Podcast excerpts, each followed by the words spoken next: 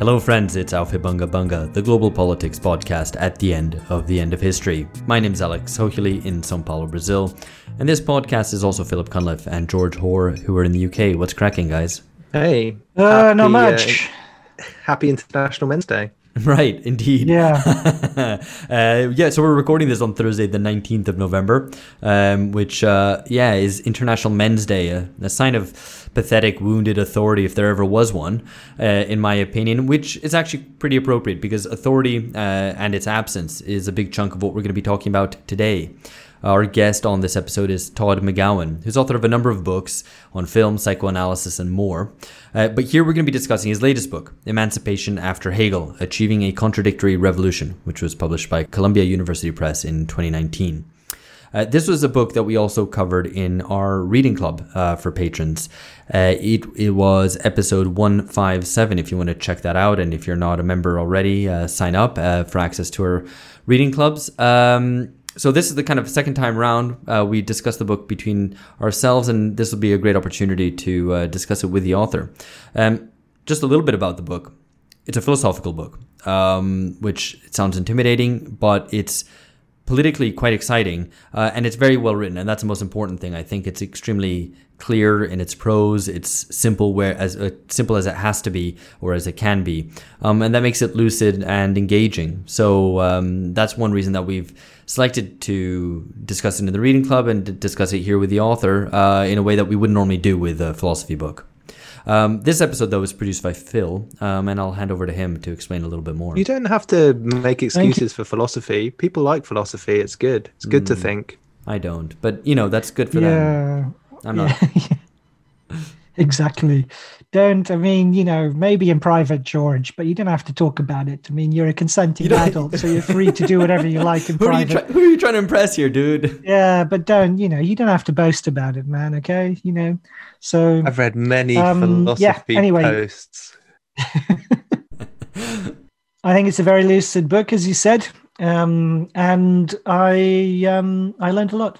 And also, it's one of the rare. Um, unlike George, I don't read philosophy books uh, that regularly, um, but just so it's one of the rare kind of philosophy books that I've read where I think there are genuine political lessons to be extracted from it, and I think also gen kind of really important political insight that I um, would like to share with a wider audience, which is why we've invited Todd on and why I want to talk why we wanted to talk about the book um, not once but twice. So very good. Let's see if we can't extract some of those political insights with Todd right now. Okay, so we're here with uh, Todd McGowan, who's professor at the University of Vermont. Uh, now, to listeners, I guess there's a small number of abnormal people out there who'll get their kind of geeky name uh, has some relation to the German philosopher uh, G.W.F. Hegel. Um, but for many of you, maybe that might not be clear, and, and maybe so much the better. Um, but this is actually the first time we've had someone on to discuss Hegel directly. Um, so we're uh, very happy to welcome Todd onto the show. Hello, Todd. How's it going? Hi, good to see, good to be with you. Yeah, great to have you. Um, Phil, over to you. Thanks. So, hi, Todd. And um, Emancipation After Hegel is your 13th book, if my count is correct. Wow, I didn't know that. well, I hope the, count, I hope the count is correct. So, I went to the website. So, um, uh, yeah, congratulations. Um, and um, so Hegel Hegel is a philosopher from the um, early 19th century, late 18th century, composed his philosophy during and after the French Revolutionary and Napoleonic Wars, um, and he's also taken as perhaps the paradigmatic philosopher of modernity. Um, and but you know, so 200 years later, and what motivated you to write a book on Hegel at this particular point? Well, I've I've actually always wanted to write a book on Hegel since I was a grad student and first read Hegel, and I just never felt like I had the, I don't know, intellectual background to do it. So so first of all, I had to learn German. So that was the thing. I did that about 15 years ago. So that made oh, me oh, wow. okay. got me in the position where I could do it. And then I, you know, I just kind of gradually put it together. And and and it was just it's always been the thing that I've been most I I care most about. So of all those books, it's the one that really is closest to my heart. So that it's really personal. It's not. I mean, I do feel like Hegel really speaks to the time, but for me, it was it was it was first and foremost just a a labor of love, really, to do. So, one theme that we um, consistently return to on the show is the end of history. And our tagline on the show is the end of the end of history. Now, one of the one of the things that I really um, was completely kind of gripped by in the book itself is you've got this fascinating interpretation of um, the end of history, and I was wondering if you could so if you could talk through the conventional interpretation of the claim and then how you reinterpret it. Right, sure. This so this is maybe Hegel's most well. He has a lot of controversial things that he said, but I think this is one of the most controversial because when you hear it, it makes you think like, oh, everything important has already been done, and I don't really have anything left to do, and so it seems dissatisfying or or, or, or dispiriting, especially to leftists. Like I'm a leftist, so for me, it was it seems dispiriting, and and and it's interesting because a lot of people have taken this this idea up, including Hegel himself. But his maybe his mm-hmm. most famous follower, Alexander Kojève, kept trying to locate the end of history. First, he located in Napoleon, then in Stalin, then in the United States, and then finally he was an ambassador to Japan, and he said it's Japanese snobbery that really is the final oh, no point of, of history. So it's kind of funny. and and what's interesting is a lot of people that I really like that read Hegel, namely Slavoj Žižek, Catherine Malabou, people like that, they they really push back against this notion of the end of history. And there even have been thinker or scholars, I guess, of Hegel that have tried to say this is really a Kojèvian idea that's been put onto Hegel. And I the problem is that Hegel actually does say it. And and I so I was trying to think like what could he possibly mean? Because he doesn't he he was always involved in contemporary political questions. He, I mean, he wasn't an activist by any means, but he was at least commenting on them and writing about them in his letters. So, and and and indirectly uh, talking about them in his theological uh, theoretical works. And so, I, I guess I wanted to try to find a way to think through the idea that didn't make it seem just reactionary and and wrong. And so, I guess. So what I what I, I came up with was this idea, and, and this I think bore out. It's part of my whole way of approaching Hegel that I, I see him as a, a philosopher who th- who thinks that the point of philosophy is to reconcile ourselves to contradiction and that the and that the movement of his dialectic is a ever deepening of contradiction rather than a resolving of it. And so that for me was really important. And so then i thought well the end of history has to have some has to relate to that in some way. So the idea the idea that i i I th- and I I feel like this is right that obviously I feel like it's right or I wouldn't have written it that uh, that that that history ends when we become reconciled to contradiction and recognize that contradiction is insurpassable that we're always going to have it because for Hegel that's identical to recognizing our freedom. And so that was really for me the point that it, it's it, it's where the theoretical idea and then the political idea came together reconciling to the inevitability of contradiction then means that we're necessarily free because there's no authority figure that can be substantial that there's no authority figure that we can rely on that we just are on our own and that's the idea of freedom. And so I, I, the idea was that once you get to that point that recognition then that's really there's never going to be another historical move beyond that recognition of freedom. So what we do with that i think is up in the air but I think that recognition is the end for Hegel. Uh, that's yeah, really, I, that's I really interesting. Yeah, um, no, this idea that there's um, no authority figure that we can we can rely on, and that's a kind of historical um, inflection point or really key kind of change. Does this mean that for Hegel, um, this is when modern politics uh, starts. So it begins when history ends, when we're no longer subject to these pre-modern um, forms of external authority that we could previously rely on. That's right. So the so the idea would be that the end of history is actually the beginning of modern politics. I think that's that's right. That's that would be my reading of it. Yeah.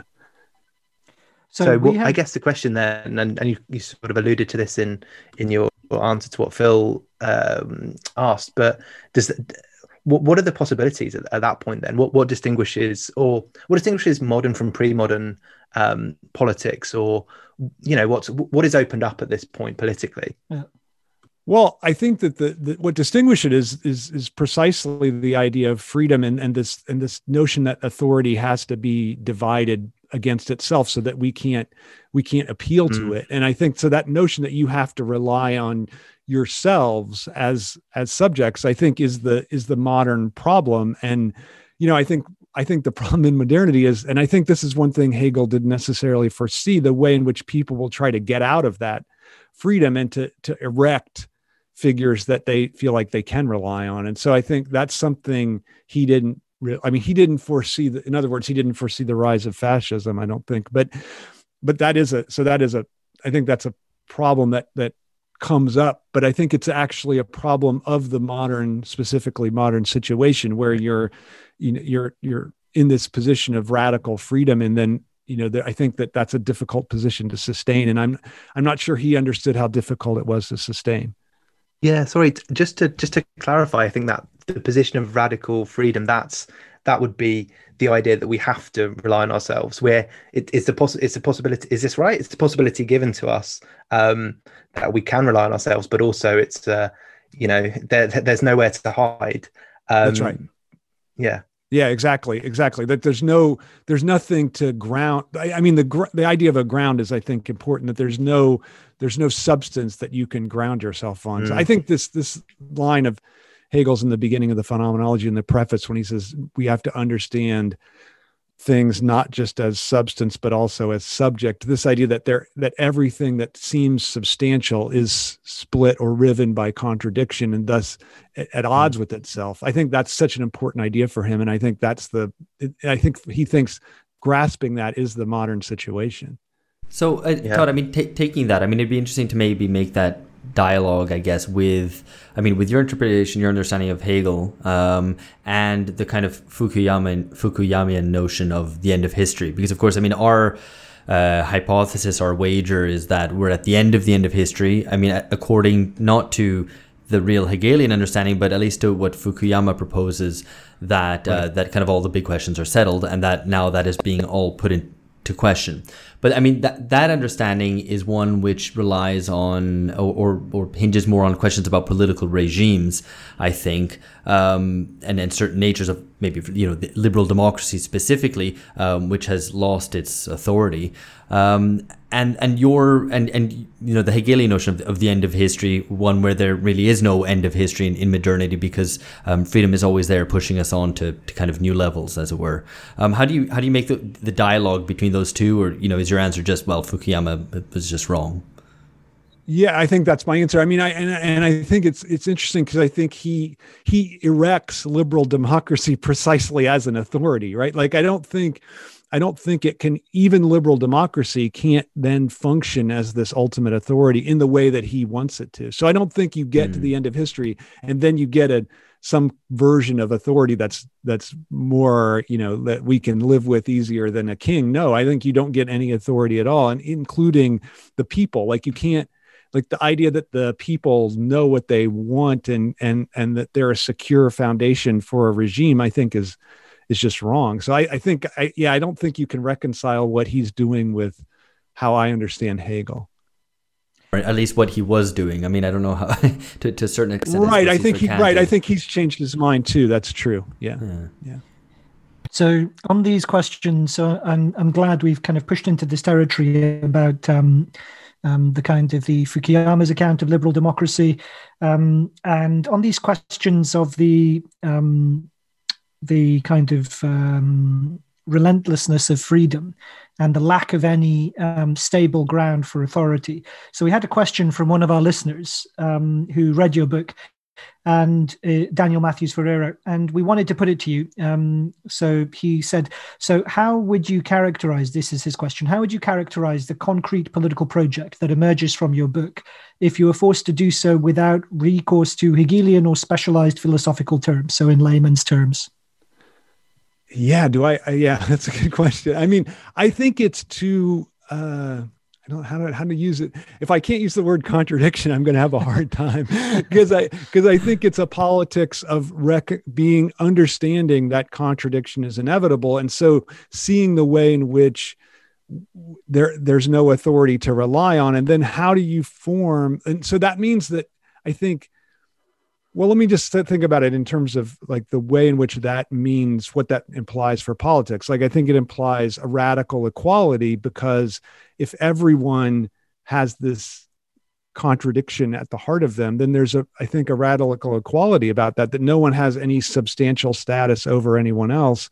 And I think that has to, that would be at the basis of what I would think politically. But I don't, I, I guess I don't know that you can lay out concrete i don't think i mean this is hegel's i think maybe one of his main most important ideas that you can't you know when he says that philosophy arises this famous thing that the owl of minerva takes flight only with the falling of dust this is from the preface of philosophy of right yeah. i think what he means by that is philosophy can't direct politics in a in a in a way that would be clear and and and straightforward. Like part of it is just understanding where we stand and then where politics goes, I think is it's always up in the air. I don't think that it can I don't think there's a I think we can look to Hegel for a perfect answer for our political situation.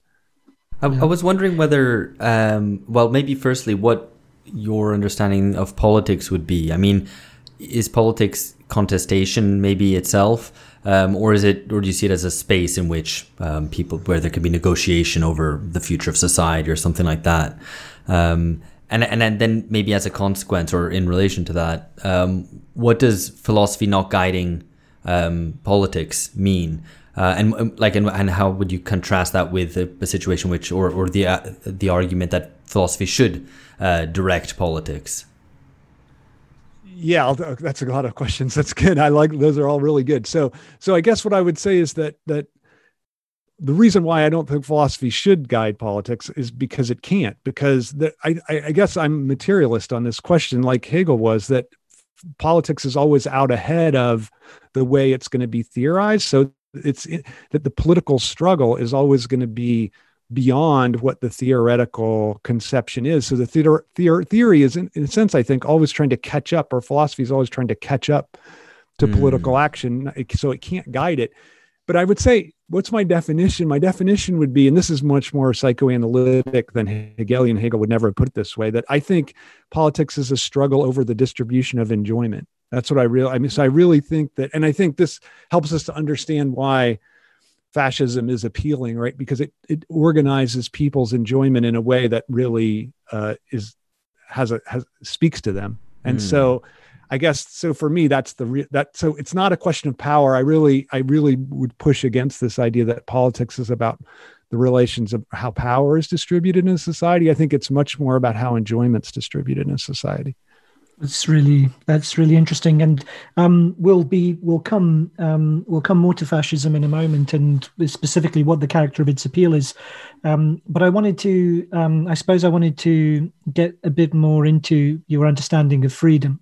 So um, you said you you were you said that contradiction is um, central to the way in which you conceptualize society and politics in this Hegelian way. So, what is the relationship between freedom and contradiction? Yeah, that's really good. So, so I, I contrast Hegel's position with Ayn Rand's. I mean, I know most people don't think of her as a philosopher, but I think she so nicely articulates the position of capital. Like, if you could, if you could turn capitalism into an actual philosophy, I think she's the one who does it best. And her insistence that there is no contradiction, I think, is really important. And I think so. For me, the idea that every subject and every thing is is necessarily not self-identical. That is, so for Rand, she would say A equals. She takes this this idea from Leibniz that A equals A, that there is some kind of self-identity, and Hegel really takes up this thing, this question really directly, and he says the point is that A doesn't equal A, that there's always some kind of difference included within the self, and I think that that difference, the way the self is at odds with itself and never is harmonious, I think that it's on that basis that we're free because we're there's nothing that can actually guide us and tell us what to do in any kind of authoritative way. So I feel like that's the that that key thing. I was thinking this made me think of this joke. Um, so this guy, this priest is is walking from the monastery across town to the convent and he goes through town and he he runs in he, he's, as he's walking through the bad part of town he runs into this prostitute who comes up to him and says, twenty dollars for a quickie, and he's like the he's a priest, he doesn't know what she's talking about, so he just kind of walks on. He comes to another prostitute, and she goes twenty dollars for a quickie, and he he's again he's kind of discombobulated. He walks on, and finally he gets to the convent on the other side of the town, and he says to the mother superior, "What's a quickie?" And she goes, "It's twenty bucks, just like in downtown." And I, I think that to me is like the perfect Hegelian. Thanks for laughing.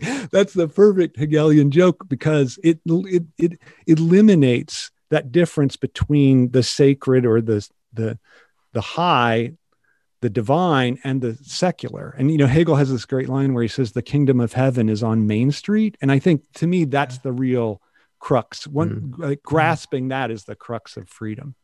I know Alex has a serious question, but this did make me think: is, there a perfect Randian joke, or is the whole point of her philosophy that you basically can't have a joke because everything that, that, is just stated factually? Yeah, yeah, that would be my claim. Actually, like I don't think I, I wrote a little book on comedy, and I said something like capitalism isn't funny, and I think that's, I think it's it's really hard to have it. There are not very many mm. good capitalism jokes. I love that bit of the book, actually, the, the explanation, I mean, in relation to A equals A, Rand, and capitalist ideology, um, which really brought something to, to light, which I'd never really considered before. But I think it's something that anybody who has argued with a defender of capitalism will intuitively understand, which is this insistence that things are just as they seem, that there is no social totality and that the poor are poor and the rich are rich and that there's no real connection between them. You know, they're not part of a, a single contradictory whole, for example. Um, so that was right, that was an excellent bit of the book for me, I thought. Um, but, but I did want to ask something back, kind of taking going back to freedom and maybe advancing towards authority at the same time. Uh, is okay. is freedom the absence of authority, or is it the authority of the subject itself? Because I think probably a, the kind of maybe the common sense of the day would say that um, freedom is the absence of authority. Um, yeah, I, I, I don't think it's possible not to have an authority, but I think it's po- I think what freedom is is the grasp of the contradiction within authority, so that so that authority is made into itself a subject and not a substance. Those so I think that that turn is really important. So I, I so I wouldn't say that it mm. I'm not sure that it's possible, and I think Hegel would say it's not possible to not have an authority. So there, there's always some authority, but it's then it's the relationship that you have to that authority. Okay, so just I just want to make sure that to kind of um, I guess to ram this point home. So if modern politics is that condition um, where there are no external authorities left, you know, God, nature, emperors, all of those traditional sources of authority are gone. Um, so what is the nature of authority in modern democratic politics then? Right. So Hegel, in the philosophy of right, he he he, he it's interesting because he keeps the the monarch in his understanding of the modern polity, and I think that's interesting. And so, for him, I think that the monarch represents contradiction within the otherwise rationalized whole. And so I think that for him, the only real figure of authority in the modern world is this figure of the monarch who he says all he does is dot the i's and crosses the t's he doesn't really have any power he's just this figure of authority and so i think that would be the idea of how the figure of authority would operate in modernity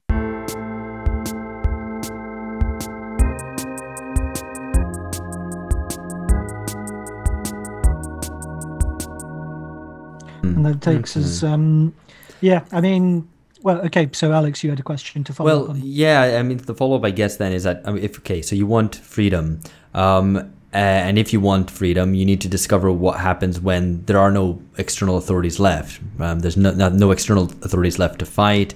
Um, and when the external authorities appear as the mark of our freedom rather than as an obstacle to it.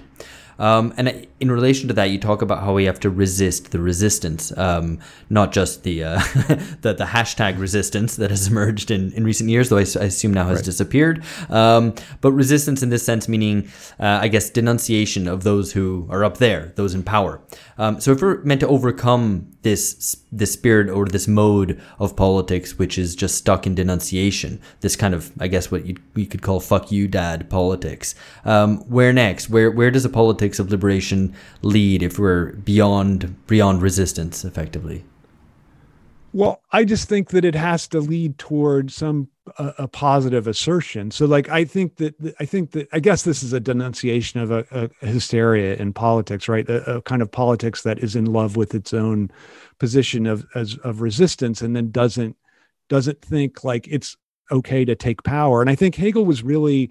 I do this little contrast in the book between Heidegger and Hegel and how Heidegger wanted refused. He got a call. They both got a call to Berlin to become and be a philosopher at the University of Berlin. And Hegel accepted and Heidegger refused. And it's interesting that Heidegger was a fascist and Hegel wasn't. And I think that that's, I think it's not coincidental that one wanted to stay in the rural area and one was okay with going up next to the seat of power. And I think that like not I think it's really important for the left not to be afraid to be in power. I guess that's all. That's really yeah. all I mean by that. That that it's that it, that it, we shouldn't have an allergy to power and think that that's like you're if you're in power you're somehow corrupted. Like I think that it's. I think it's it's important for the left to not just be stuck in the position of resistance. Yeah, here, here. Yeah, absolutely. Um, I wanted so I wanted to wind it back to um, this um, uh, the question of fascism.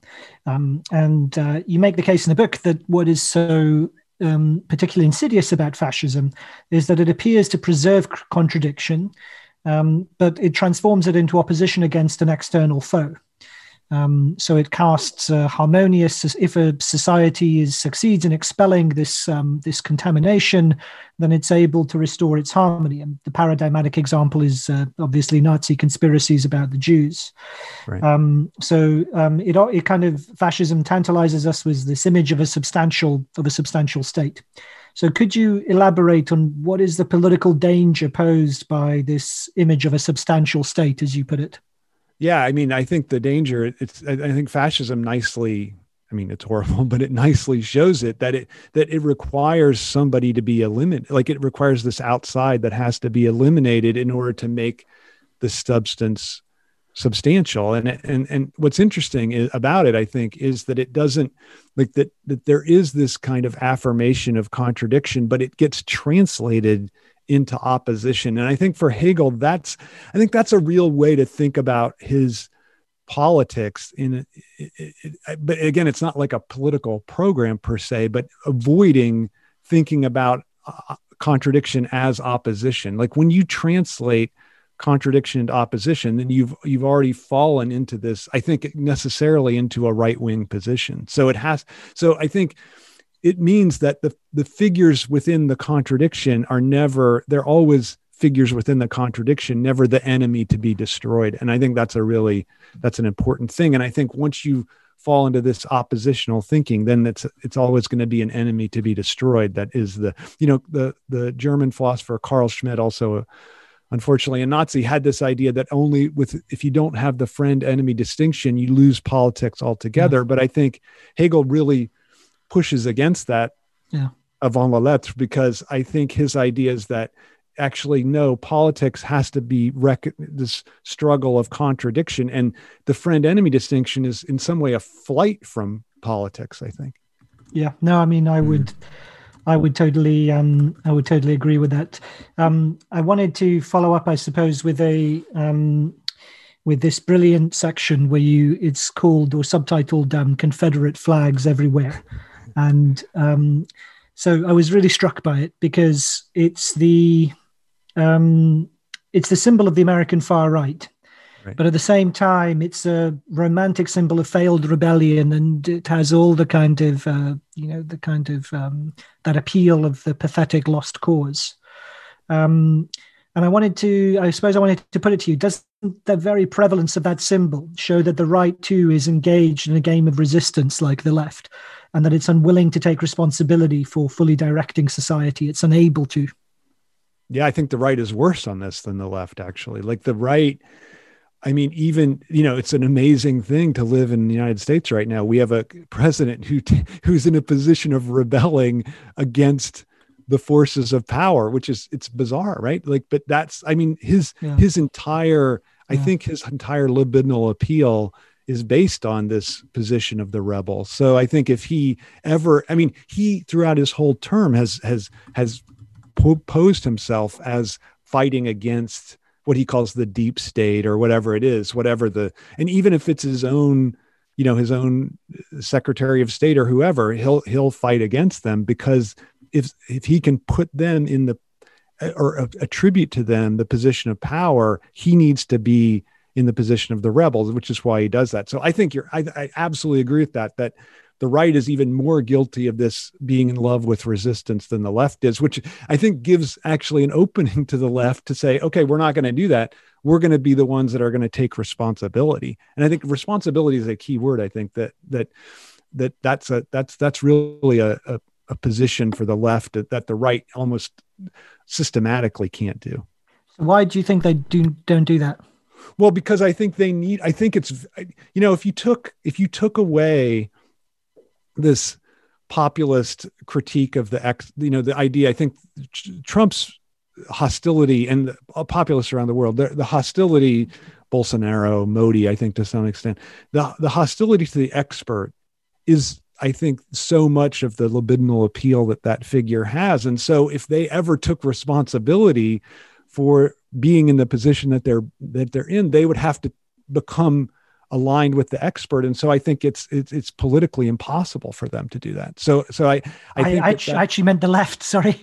Oh you meant the left. Left, yeah. left. Sorry sorry sorry. I, I no i don't was, think it it's was, hard for the left. I think it's hard for the left only insofar as we're in love with resistance. But i think yeah. it's i think actually most leftists i know like taking responsibility you know there, i think there is a kind of sense of and i think even when you were talking earlier about the way in which the you know the sense of the social whole and we have to take responsibility for that rather than you know casting off part of it as though there's are dead enders or losers or whatever like i think that that yeah. i think there is this affinity between the left and responsibility which it goes against i think a certain image of the left from you know this like uh jouir sans entrave, this like enjoyment without limits from the this slogan from May 68. So I think it's against that version of the left, which seems like it doesn't want anything to do with responsibility But yeah, well, I think that's right. Like, I think the the that left kind of abjures responsibility, or at best, I guess what you have today is a sort of a left which wants to take responsibility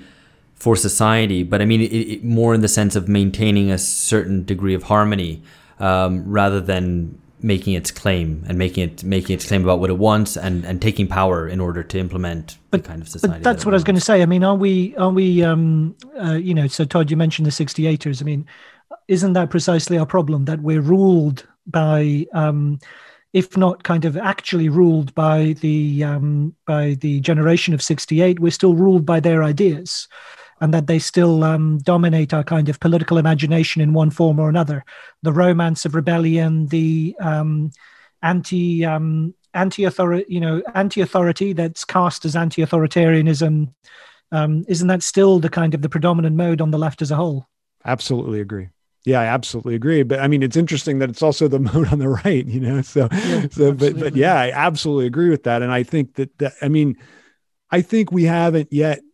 Nobody has really taken fully into account the disaster that that that May '68, as just the synecdoche for that whole movement uh, was for the left. You know, I don't. I think you know, Alain Badiou tries to say that.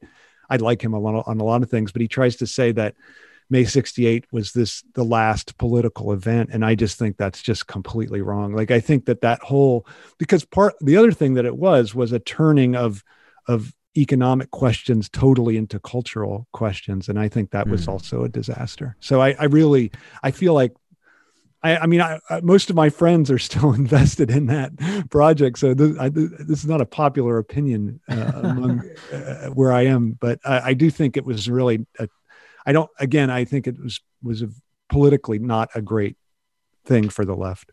Yeah. So, I mean, I guess if both left and right now are today mainly situating themselves in this position of the rebel, right, against the against some imagined substantial authority, right. So both the left and the right, right are kind of fighting against the man.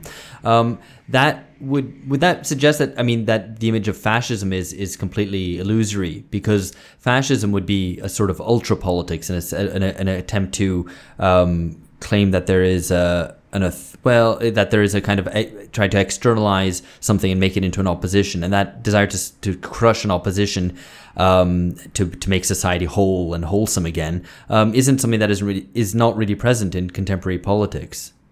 that would be my right, view. but no, I think that's right. But it's interesting that the doesn't the fascist still require the enemy, right? Like, and it, so it requires the end. But the and what's interesting is the enemy is no longer. I mean, it still sometimes is, right? Like Trump did pick on immigrants and uh, like there there is and there is race he, he's he's he's vilely racist too. But but i think in general his his main enemy is the expert. And so i think it's interesting that it is a kind of internal enemy that's but it's not it doesn't there's no grasp of the contradiction. It's still the enemy that must be crushed even though it's an, an enemy internal to the society because they don't really belong to the society i mean that's the i think that's so that's the way i would think it's still kind i think that's still the I would still call it fascism because even though it doesn't, it's maybe not focusing on this this uh, you know this poison within. It's still it's still focusing on an authority that it's trying to get rid of. So it's I think that's the difference, right? Like it's like although I don't know, like Hitler did constantly claim that the Jews were this secret authority functioning in in German society. You know, so maybe I don't know how different it is. Maybe I don't know. So I, uh, I think this discussion um, links really well to a follow-on question that we had from a, another one of our listeners, Pete Ramsey, um, who asked, "Isn't there a danger um, in the book that you've smuggled resistance um, to the illusion of author?" Uh, sorry, that you've smuggled resistance to the illusion of external authority back in through a politics of anti-fascism? Because the fascist leader is the external authority. I'm not sure I understand. I think it's the idea that the anti-fascist politics then represents an external authority. That there has to be. A, I'm I'm ventriloquizing Pete here, so um, uh, you know, just to, just to jump in, I, I mean, I had read it differently. I think it was that the that the claim that someone is a fascist is building someone up, for example, Trump, as this big external authority when he isn't that. He he he lacks authority himself. Right, right, right, right, right. No, I I, I see that point. I, I guess I would just say that that and I think it's true that that this label fascism can function that way. Like it's, but I, I, I guess I'm using it. I'm trying to be precise about the way I'm using it. That it's that actually, and I think it's true that the fascist leader is far from being substantial, is almost open about their subjectivity, right? Like they're because they're open about their weaknesses and their contradictions. Like everyone talks about the way Trump constantly contradicts himself. And they think, and I read someone saying just after his defeat that well the danger now is that we'll we'll get a new version of trump that won't be so self-contradictory. And i thought well that's not a danger at all because the very the contradictions are part of the appeal i think to him. So so i don't think i would not in any way say that the fascist leader is a substantial figure. I, and i think he's he's al- almost overtly a subject. But isn't that the but isn't that i suppose the issue is the that for a for a kind of the resistance um if i so if i'm following the logic of the question um that kind of the the mode of resistance politics on the part of the left is part of this um, reaction that you spoke about earlier, the kind of reaction that Hegel um, didn't anticipate. That it's the attempt to, it's a hysterical attempt to recreate an authority effectively, right, um, right. in order to rebel against. And right, I think the, that's the wrong response. Yeah, I, I just think that's the wrong response to the fascist leader. Yeah. Yeah so and you would you would um, defend yourself from claims that you've done that you've done the same thing by by bring by bring by trying to um, build up a politics of anti-fascism? Yeah yeah. I mean i think that i think the difference is that i don't i it, it, yeah is anti-fascism look i think that that th- there was this this fetishization of resistance vis-a-vis our contemporary fascist leaders for sure. But i think that to me, there's a difference between that and and offering an, an, alternative political program, which is, I think, the only way really to defeat that kind of figure. I don't think resistance, mm. as such, ever really gets the job done. Yeah, I, I think that's pretty. Imp- I mean, look at, I mean, look at the U.S. election. Like the he should have lost decisively and just didn't because there was no alternative program. Yeah, for sure absolutely. Uh, speaking of an alternative program, um, you're fairly critical of, of communism in the book, saying that uh, Marx kind of tantalizes us with uh, offering a vision of communism as a harmonious society, one that's got beyond contradiction, um, but that kind of draws a veil over uh, the future so that it can act as a sort of substantial authority that this kind of moment beyond where things are resolved um, to justify which which is used to justify oppression in the here and now um, so can you explain what you mean by this and what you find so dangerous in, in this sort of idea of communism yeah, sure. So I, I, by the way, this is the idea of the book that's gotten the most critique. I've gotten the most response from this, as you can probably imagine.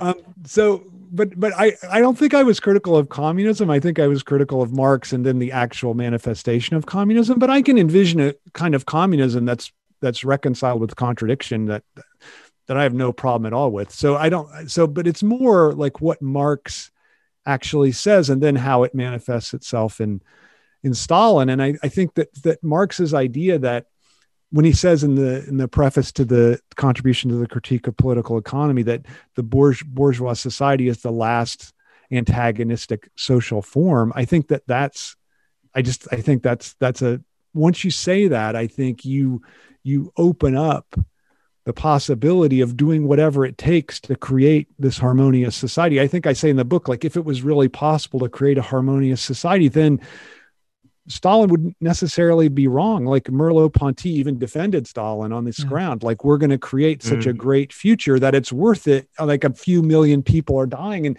like okay, that's really cold, and we would all say that's horrible. But if you thought like mm. okay, we're going to create, there's going to be no more misery and suffering for anybody, then I think a lot of us would think like maybe right, like we'd at least think it was a possible, it was possible. But I think once you understand that contradiction is is inevitable and and and irreducible i think which is i think hegel's position then there's no such thing as a harmonious society and so some kind of suffering is necessarily written into the social the social mm. order and and so and when that's true then i think you you look at those the sacrificing of millions in a quite different way i think so so mm. that's the basis of my so i, I, I guess yeah. i say that marx in a certain way paved the way to the Stalinist horrors. And I think that's that was the thing that people.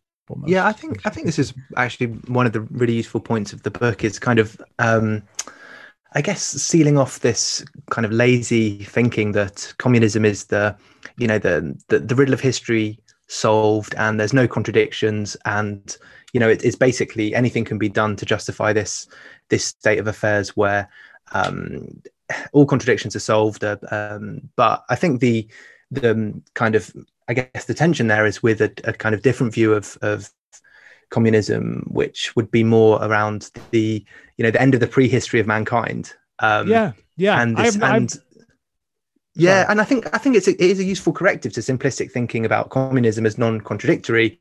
It's more that you have historical contradictions of capitalism, which are then obviously, I mean, I think that is a that, that is a fundamental you know Marxist point that you would have those contradictions superseded, and then you you bring a, around new contradictions, and that's when the the project of human um, living really begins. When you when you're you know driven forward by those um, contradictions, which which are in, inherent in in a, a load of things, but not in the form of society that you just superseded.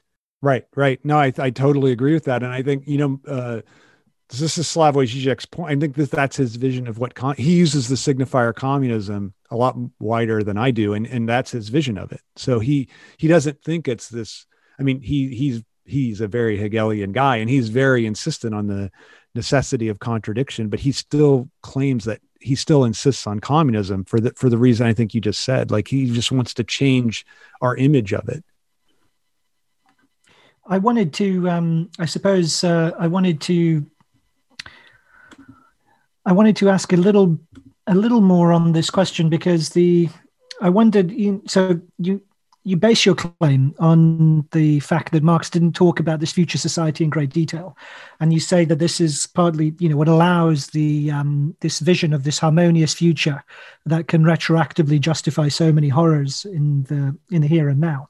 Um, but I mean, it seems that if uh, you know, he would be, you could have equally damned him the other way, that if he had kind of um, outlined in full detail what this future society might look like, that would also fall foul of um, being a substantial vision that could also just as easily justify um, uh, all, you know, horrors and oppression in the here and now.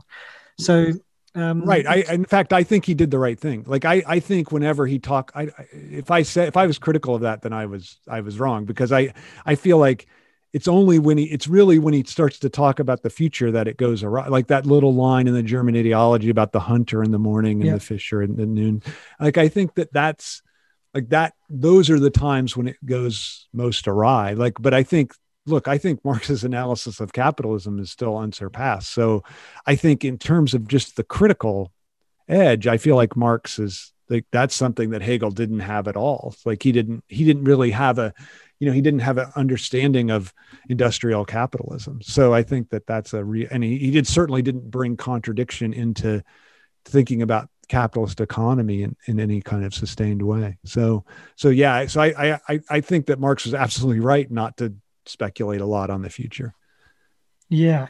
So I guess um I guess we've got one. I guess maybe we've got just uh, maybe one or two more questions, a couple of more questions, um, and I suppose the biggest one. So, um, Alex, you've uh, you had something Well, you wanted to say. Yeah, I mean, or ask. it, is with the job then uh, the task facing all political projects, and certainly, I guess one that we all might identify with, a left wing one anyway. Um, that that project is to reconstitute authority today. Would that be Yeah, I really like that. I like that a lot. I think that's right. Like, can you reconstitute authority as insubstantial, contradictory? Like, can you can you think authority in that way and then form society on that basis? So, yeah, I think. See, I think that's one of the ways in which philosophy or theory does have something to say to politics. Like, it says it doesn't say what that's going to look like, but it says like this is what it it, it has to be just simply because there's no such thing as a substantial authority and when you try to invoke that you end up with all these horrors so i think that so i i i totally agree with that i think that's exactly that's exactly right okay? Superb. Uh, maybe we can uh, leave that there because that's a nice place to finish. Thank you so much, Todd. oh thank you it was great i had a great time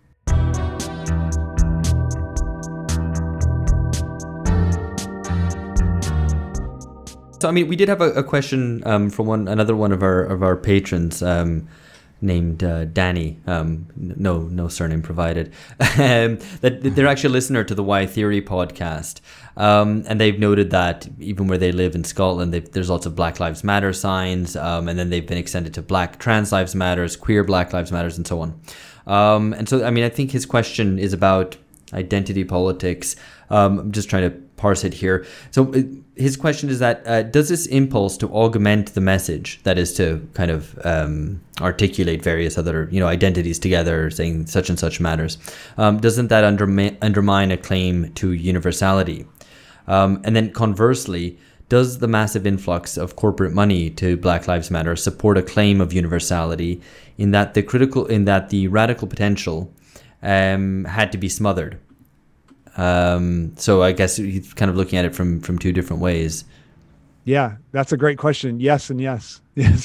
so yes, yes. I think when you add these different particulars, you, I think my, I, I claim this in a, in a book, my lead, most recent book, Universality and Identity Politics, that Black Lives Matter is clearly a universalist project, and I think adding these other particular names to it ends up trying actually retroactively particularizes its universality. So that's the first thing, and then I think the corporate attempts to glom onto it are clear efforts to diffuse the universality of the of the project and to try to make it into something that can fit within capitalist particularity so i think in an ironic way i think both of those things are actually functioning in the same way to particularize the universal struggle. And i think that happens all the time. I think within the capitalist world this particularization of universalist impulses is the is one of the real ways in which politics gets diffused. I mean, it's interesting. I, I my take would be that I mean that particularism is always is already perhaps inscribed, and I think this. So the this Danny had a, a, listener of ours had a had a follow on question, which um, he asked: Do you Todd see any hope of realizing one's common alienation from self identity? Uh, through discourses around BLM and whiteness, they they think that that no, um, I think their the thrust of their question is precisely that uh, these discourses around BLM or whatever um, are particularist and are uh, hold to idea of, of a kind of perfect self identity.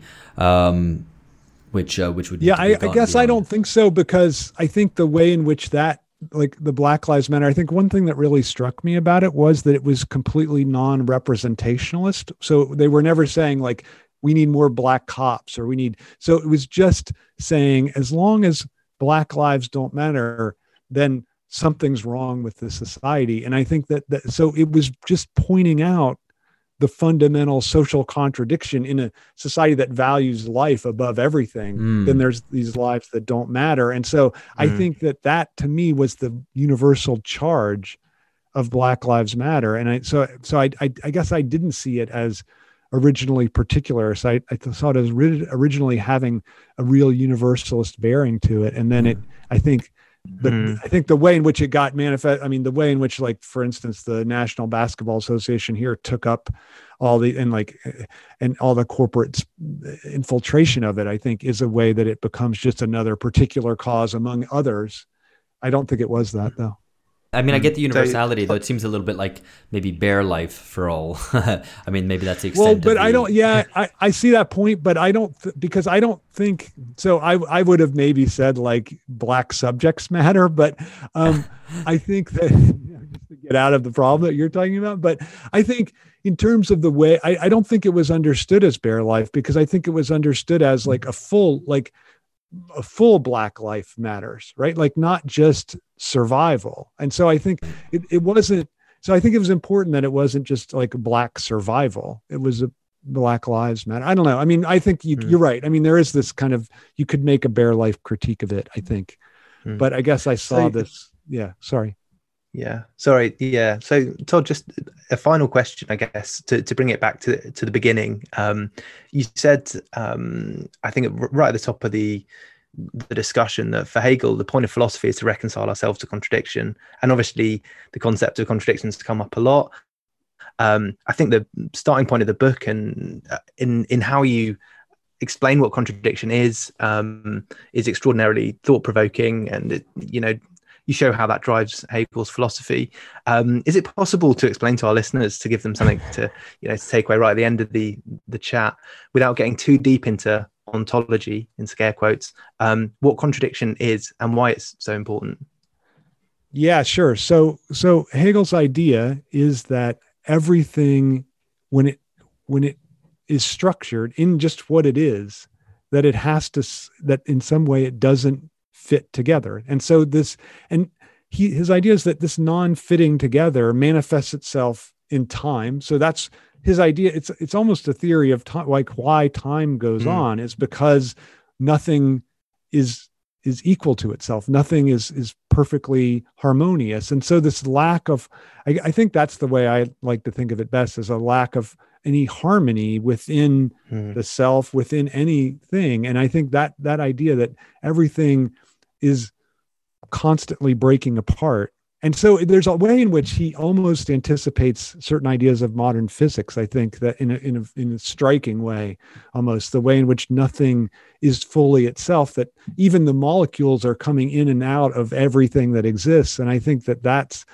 that I think he almost needs to be thought on that level that contradiction really is the way in which nothing can be perfectly itself. And then I think we his idea is that we grasp this through language, that because we have language, we can see the way in which nothing can be identical with itself because anytime you articulate something, you you create this distance between what something is. And even for him it so kant has this distinction between things in themselves and things as they appear. And for hegel that split is really one way of articulating in a really easy way to understand i think contradiction so a thing has a certain way it is in itself and then a certain way that it appears and that's this Mhm. fundamental split that everything has That's Well, that's really great. that's really fabulous, Todd. Yeah, Incredibly Um, impressively yeah. done without without using too many uh, yeah Hegelian concepts. I remember. Did you have notes? Because it was. Uh, that was oh i don't have any notes